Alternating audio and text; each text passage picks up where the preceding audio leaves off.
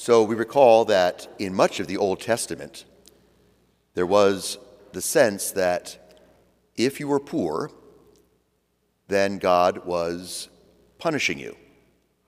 Your poverty was an outward sign of some sin, something you had done, or your family, or the tribe. Someone did something wrong, and God was punishing you.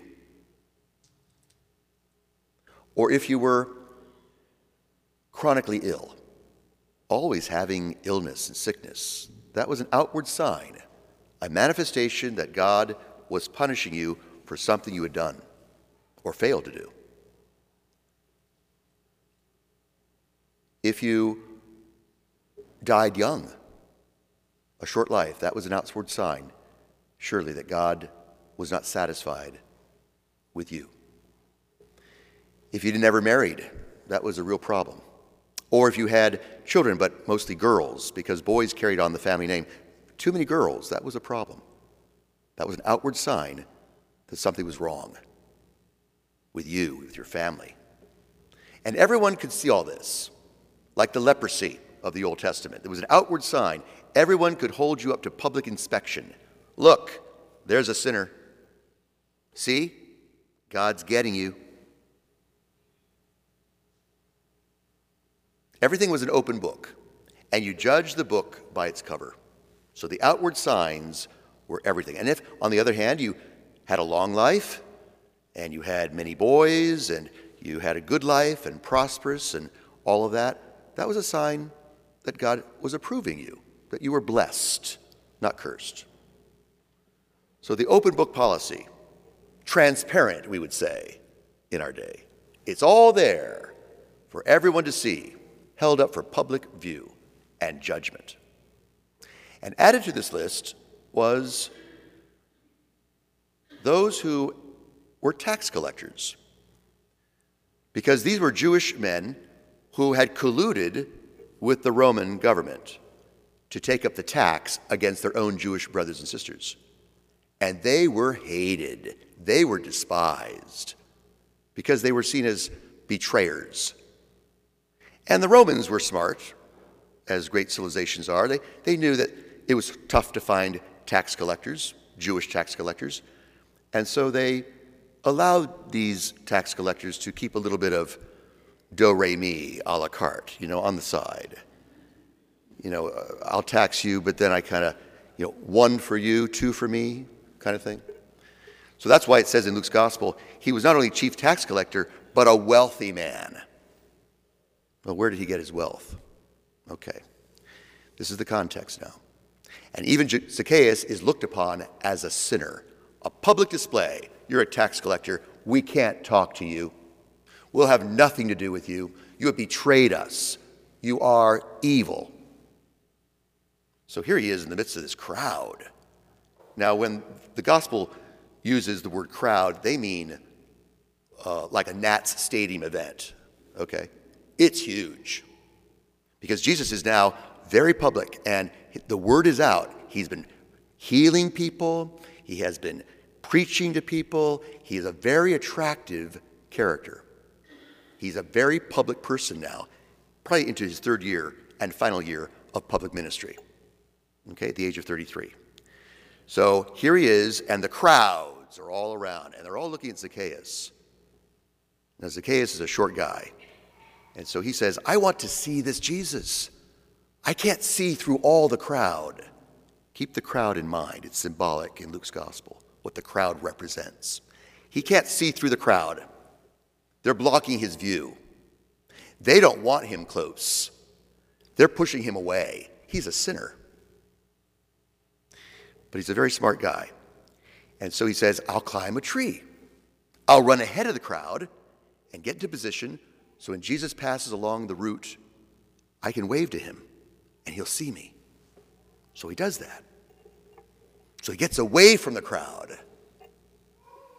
Keep this in mind again. He's not going to let the crowd determine his desire to see Jesus. So Jesus comes along, and Jesus knows that's Zacchaeus. He knows he's the tax collector. Everyone knows who the tax collector is, right? Like the IRS. You can't get away from them. So, Zacchaeus, he doesn't turn to any of the others. He spots the sinner, the public sinner, the tax collector, the rejected. Now, what's Jesus doing? He's also pointing to himself on a tree. See, Zacchaeus is rejected. Zacchaeus is humiliated. Zacchaeus is judged and condemned. Oh, this is not just by coincidence. This is all the foreshadowing of Jesus on the tree, who will be crucified, rejected, humiliated, mocked, despised, hated, and betrayed by his own. Interesting. Zacchaeus, come down from that tree. I want to spend supper with you tonight. Can you imagine what the crowds must have thought? In fact, we're told the great verb to grumble. I love that. They grumbled, murmured. Welcome to Washington. the murmuring, the style section, right? He dined with a sinner. Jesus is going to the house of a sinner. Style section C3. Big story. Stay tuned. Yeah. Jesus doesn't care. He's not interested in the murmuring, the grumbling. He, he cuts through the crowd, he cuts through all of that. Zacchaeus had to cut through it too. He could have left the procession. He could have left the crowd. He could have said, I- am going home because no one loves me. No one understands me. No one accepts me. No one forgives. They all remember me as that bad boy that evil person. But he didn't do that. He, he was courageous, he had a lot of strength. He was determined to see Jesus, and Jesus was determined to see him. And they meet. And not just on the street. Jesus says, Let me come to your home. In other words, open your heart to me and I will come to you. Now, friends, there'll be a lot of voices, again, the crowd of our culture, that would like to say, You don't need a Savior. You don't need God. You don't need the church. You don't need the priesthood because you don't need the Eucharist or the sacraments. You don't need a parish with all this expensive art and architecture.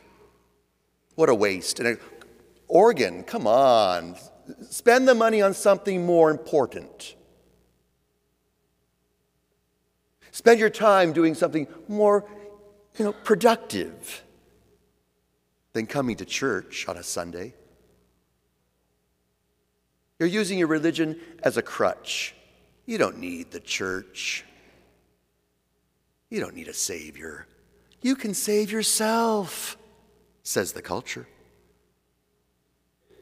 Right? Because in the end, the culture will say, well, religion is all about basically ethics do good, go to heaven, do bad, go to hell. I don't need that. I can be good without the church. I don't need the church to be good. In a way, that's correct if that's what you mean by religion or faith, namely good works. But that's not Christian faith. That's called ethics. That's good. And there's a function of ethics in religion, but don't reduce our religion to do good, get rewarded, do bad, go to hell. Uh-uh. No. See, the culture doesn't understand what religion really is. Doesn't understand what faith really is. Doesn't understand what the church really is. Doesn't understand what the priesthood. Doesn't even understand what a parish is all about.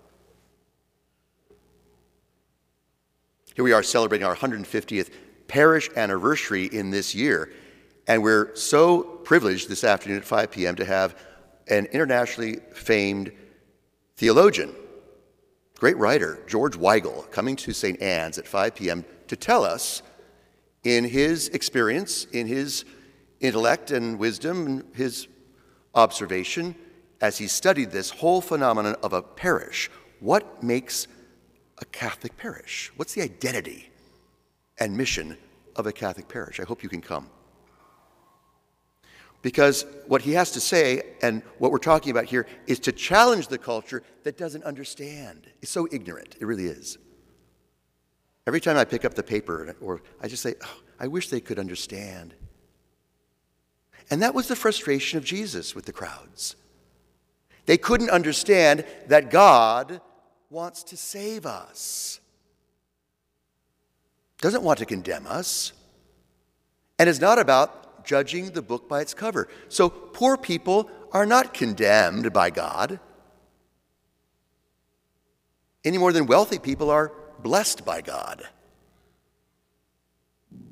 The uneducated, the chronically ill, they're not condemned by God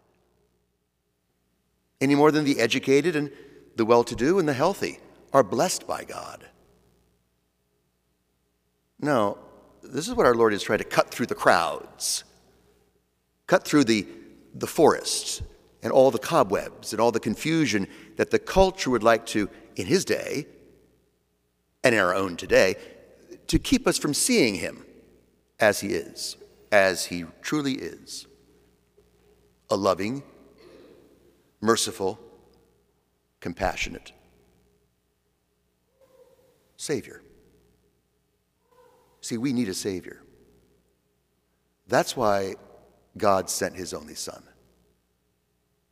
We didn't need another philosopher. We've had Aristotle, Plato, Socrates, we've had a whole list of them in the Western world and in the East. We've had these for centuries, millennia. We don't need someone else to tell us how to live the good life, the happy life. That's all out there.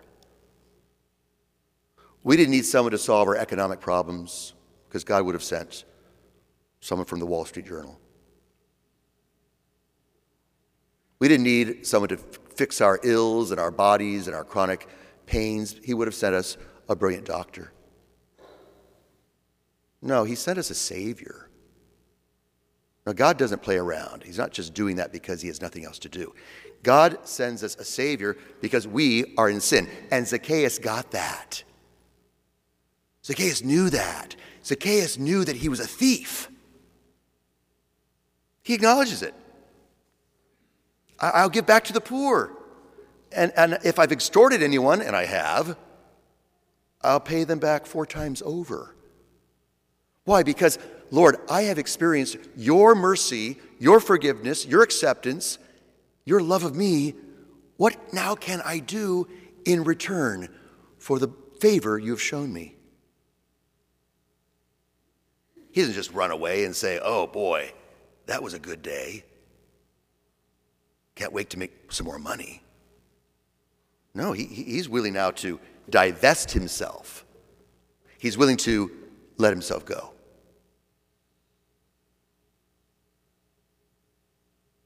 And Jesus is amazed and says, Today salvation has come to this house, the house of a sinner. The crowds are murmuring. He can't forgive sins, can he? Oh, yes, he can. Because this man, too, is a descendant of Abraham, Jesus says. In other words, we're all sinners. The crowd as well. No one is more righteous. The moment you think you're more righteous, you've just sinned. But I'm so holy. No, you're not. And that's the beauty of it in paradox. See, Christians can rejoice. Hear me out. Christians rejoice in their sinfulness. What? Yeah. O happy fault, O necessary sin of Adam that has gained for us so wonderful a Redeemer. Had it not been for sin, friends, there would have been no need for a Savior. The world would have been a beautiful place, a perfect place, perhaps. No need for a Savior when there's no sin. But thank God in the paradox of faith for Adam and Eve. Thank God they messed it up. What? Yeah. Because then we have the new Adam, born of the new Eve, to save us from sin. Finally, I think back to the crowd and the murmuring and grumbling. You all know that we live in Washington, where people will say things either to your face or about you, a lot of gossip, and they'll say, You know, I, I, I can't associate with you because you voted for X. Uh, you're a Republican. You, you should be ashamed of yourself. Have you ever heard that one? Uh, I can't talk to you because you don't make enough money. Well, let's, honey, not associate with them. They really are kind of second class. Whatever. Nothing has changed. You and I live amidst the crowds, and sometimes we get caught up into that and we start using labels like that. And we, we, we, we set up the walls that don't allow people to see Jesus, just as much as they did to Zacchaeus. And so we've got to climb trees. Get higher ground. Move on. Get away from the crowds. Stop drinking the Kool Aid. There's so much of that out there, it'll make you sick. Get away from the crowd. Walk away from the crowds. Don't listen to too many sound bites. Be careful. Discern. Read the scriptures. Pray. Stay with Jesus. And he'll say to you, I want to dine with you in your heart. In fact, isn't that what he's doing right now? He's chosen to dine with us in his home, where he welcomes all the sinners and the saints, the living and the dead, and shows mercy without partiality. All we can say is that, Lord, I am not worthy to receive you. I'm not even worthy that you come under my roof of my heart. Say but the word, and my soul shall be healed.